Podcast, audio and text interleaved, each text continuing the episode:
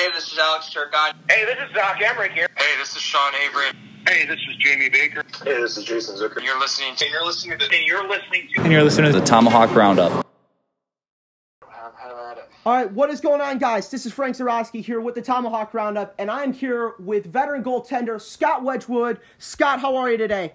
I'm doing well. Living with the way we all can, the best we can right now in this situation. Yeah, obviously not the greatest situation, but we're we're living with it, and that's all that matters. So you were a part of the Coyotes, although for a brief time in 2017-18, and you played alongside a guest that we've had and know very well on the show, Zach Rinaldo. What was he like as a teammate?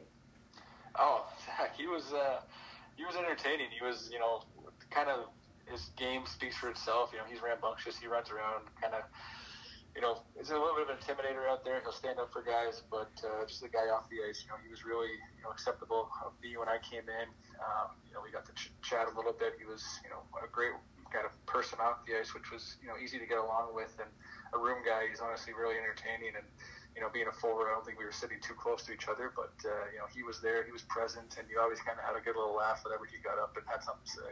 Yeah. So being born in Brampton, was it at all weird playing the old Brampton Battalion when you played with the Plymouth Whalers?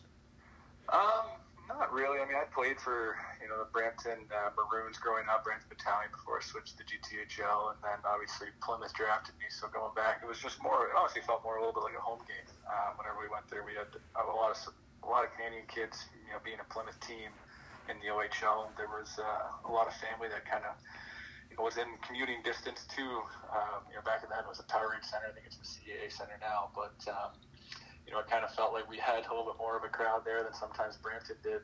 But uh, you know, I knew that rink well. I knew kind of I played there at a four rink, uh, four ice sheet rink, and I knew every inch of that place just from growing up and training in the summers and stuff. So it wasn't awkward. It was more uh, kind of a homecoming than anything. That's that's really a great way to put it. I love the interesting perspective. You know, it's not an away game; it's just a second home game because you know the area so well. So shifting gears to the East Coast League, you played for a time with the Adirondack Thunder. I like to go through the little things, the pe- things that people aren't going to talk about on mainstream interviews. And what was the what was the game you played for like with Adirondack? Yeah, so I had two. I had the 2012 Trent Titans year before they folded, and then uh, the Adirondack game was a conditioning stint I went down for. I came back from a, a high ankle sprain I suffered right at the end of uh, training camp and uh, it took me about eight or nine weeks to kind of come back from that. And then once I got back, um, instead of jumping right into an American League game, I went down for like a Friday game in Adirondack and played. Um, I can't remember who we played, but uh, they scored on me. I think in the first shift, the face-off, we lost it. They came down, shot, rebound, goal, and I was like, oh boy, this is going to be a long one. And then I think it ended up being you know, like a five-one or five-two win for the boys down there. Um, quick stint, you know, there was uh, some guys that I played with down there that I actually ran into you know, years later, kind of through different teams and different camps and things like that. So, you know, that was a one game thing. They had the uh, what they called the uh, partnership or the affiliation with uh, Albany at the time. And then, uh, yeah, my whole year in Trenton, I probably played close to 40 or 50 games. Um, the other year in the coast out there with the uh, New Jersey Philadelphia affiliate. Yeah, so taking it back to Albany, you know, they had the River Rats, they had the Devils. You know, Albany isn't your typical spot for a hockey destination. How does the hockey environment change when you go to a place like Albany?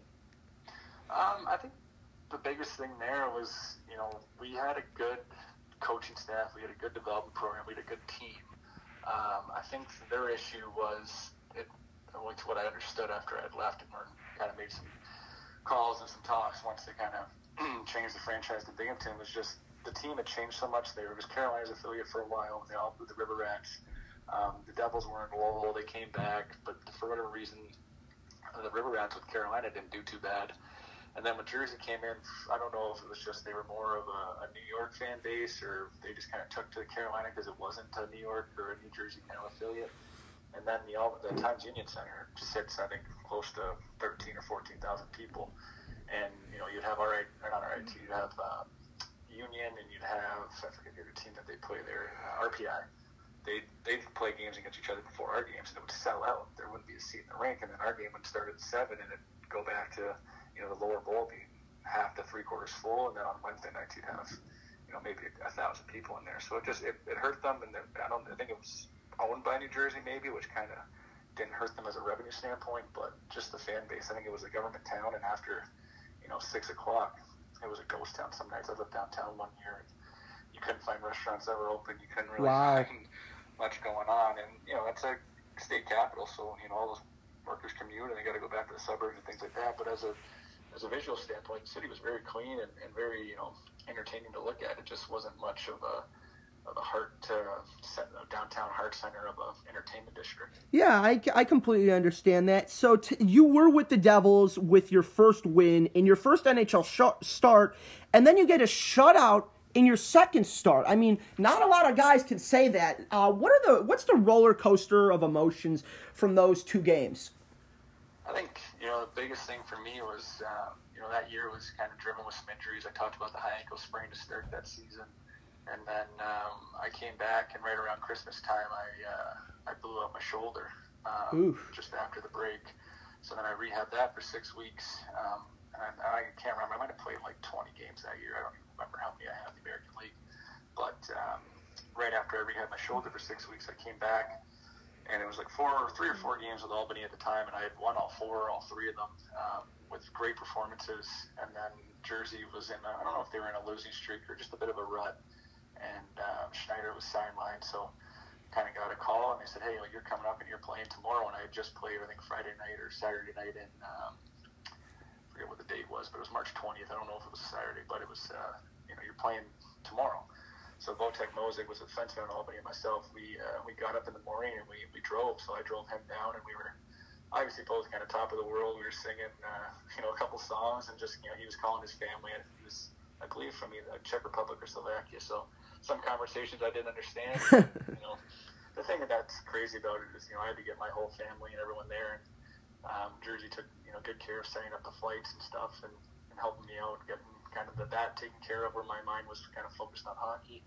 But um, you know, the cool thing was I was standing right before the, you know, we go out not for warm ups but for the actual game, and I was sitting there in the tunnel, and there's a photo that I have on my profile, and I'm kind of you know lo- locked in. But I looked over at Adam Henrique, and I was just kind of like, he's the guy that kind of stands there and was, you know, first guy to make fist bumps and stuff to everybody. I like, man, like. It's crazy to hear him. I've been waiting a while for this. Go, go, go have fun with it. Like, it's night. And I went out there and you know, he was he was a cool guy. I knew I've known him for a long time, but uh, yeah, I jumped out there and it was just play hockey. It wasn't I'm in the NHL. It wasn't I got to you know be the best goalie in the world. It was just let's play and let's enjoy this. And you know, got away with a two one win. Then I was told I was starting to get into in uh, Pittsburgh, and they were on like a I don't know ten or twelve game run. Um, I ended up shutting them out, playing Crosby. A couple family members made that trip, and uh, then the next game was against Washington and we lost one nothing in overtime. So it was almost I pretty much had a 60 minute shutout again. Um, Carlson beat me on a one timer from you know the three on three from the top of the circle, and then we went into Carolina and played again, and we ended up losing three or four two on an empty netter. That's was- not bad. That's that's So- really good. It was like a 1.7 goals against and like a 930 save percentage. yeah, that's awesome. I had Eddie Lack come up to me in Carolina before that start. Kind of came over and he was just like, "Hey man, like you're making this game look real easy right now. Like take it easy on us old guys." And you know, it was just a joyful comment from you know a great guy that I've heard great things about. I haven't had a chance to really interact with him outside of that kind of setting, but you know, it just kind of you got acknowledgement from another guy that's done really well, and it was just you know you sit right now just talking about it, it just you know puts a smile on your face. It's always something that I'll never forget and always continue to enjoy. Yeah. So, anything else you want to add for our listeners in the Chicagoland area? How you plan to stay on top of your game during the pandemic? Um, just anything else you want to add for our listeners? Um, no, I think right now, just you know, it's definitely an uncertain time. I don't know what the American League is going to do. It sounds like the NHL is going to find a way to play. The American League is still up in the air. But one thing I've been doing, I bought a Peloton bike last summer, so that thing's been Yeah. saving my life. Uh, it's been enjoyable. I actually just did a workout before we got on the phone, which is enjoy, which is obviously nice. Uh, you know, we our training staff, Tampa and, and uh, Syracuse here, send out some training programs. Um, I took a couple weights from our gym before they locked it down, just to kind of be able to do some stuff. But no, there's a lot of yoga. There's a lot of you know in-home kind of HIIT workouts that you can do. I don't have much of a strength option with weights, but uh, I got a 35 and 45 pound plate here, so you know, do some curls and some you know squats and holding some deadlift, that kind of things. But uh, it's very minimal. It's a lot more maintenance, and then obviously kind of keeping the mind right. Um, but yeah, other than working out, I've just been enjoying TV shows, video games, uh, that kind of stuff. All right, Scott Wedgwood, thank you so much for your time. Thank you. I appreciate it. Hopefully, we talk again sometime.